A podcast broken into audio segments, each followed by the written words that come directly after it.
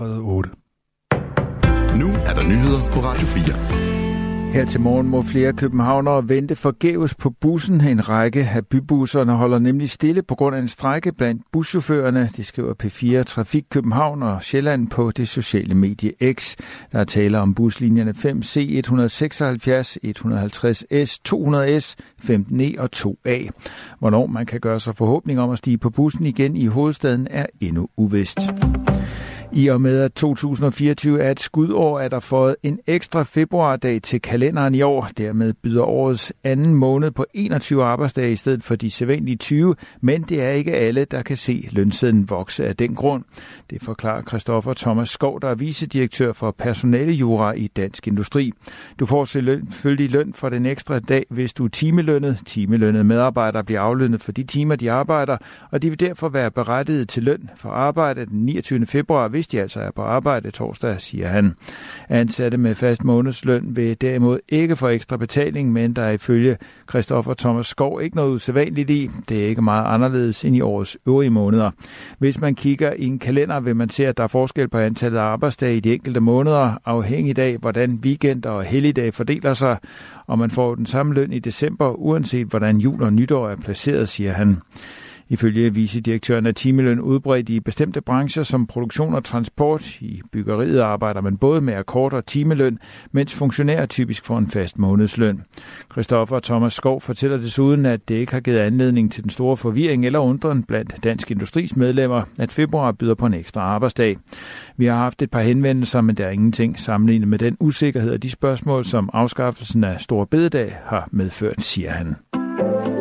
Renten på gæld til det offentlige er problematisk høj, det mener advokat og bestyrelsesmedlem i brancheorganisationen Danmarks Skatteadvokater Diana Mønneke. Det, der er udfordringen i, i den her sammenhæng, det er jo i kraft af, at den ikke er fradragsberettiget så er der jo en reelt højere rente ved at have gæld til det offentlige. Hvis vi så står i, i den situation, hvor der bliver tilskrevet en større rente, end, end det, man rent faktisk har mulighed for at afdrage med, så ser man jo kun en, en gæld, der, der vokser. Rentesatsen fastsættes ved at lægge 4% oven i Nationalbankens udlånsrente. Danskerne skylder mange penge til det offentlige, og derfor har et bredt politisk flertal strammet grebet om skyldnerne. Det betyder for eksempel, at gældstyrelsen kan tilbageholde op til 60% af lønnen hos folk med gæld til det offentlige oven i skatten.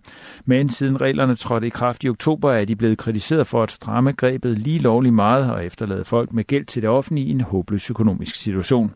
Diana Mønneke mener, at de nye regler for inddrivelse af gæld til det offentlige er for stramme den stramning, der kom der, der var man jo blandt andet også inde og kigge på og så sige, at mindre bemidlede borgere, som uforvandret er kommet i, øh, hvad hedder det, og fået gæld til det offentlige, at der står man rent faktisk i nogle situationer, hvor det bliver håbløst for borgerne at betale deres gæld, og dermed der opgiver man, i stedet for, og hvad hedder det, for dem, der har en intention om at betale, øh, at de også rent faktisk kan fortsætte med at betale, og så stadigvæk have luft i sin økonomi til også at kunne leve.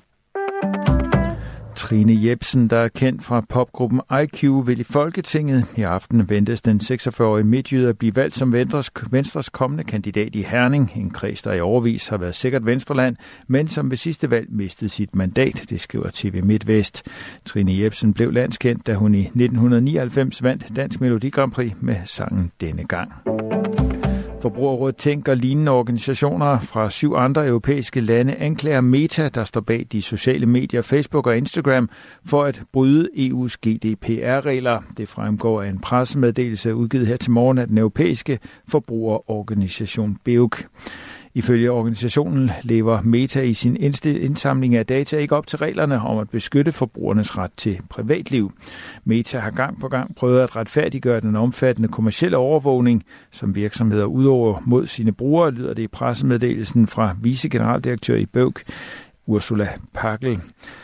Selskabets mulighed for enten at betale eller give sit samtykke er Metas seneste forsøg på at lovliggøre sin forretningsmodel. Hun henviser til Metas nylige lancering af en abonnementsløsning, hvor brugerne kan betale for ikke at blive eksponeret for reklamer. I den sydlige del af landet lidt sol eller skyet og i Jylland og på Fyn perioder med regn. Temperaturer mellem 5 og 9 grader, let til frisk vind fra syd og sydøst, med kysterne op til hård vind eller kuling. Det var nyhederne med Thomas Sand. Nu er der mere Radio 4 morgen med Anne Philipsen og Michael Robach. Du lytter til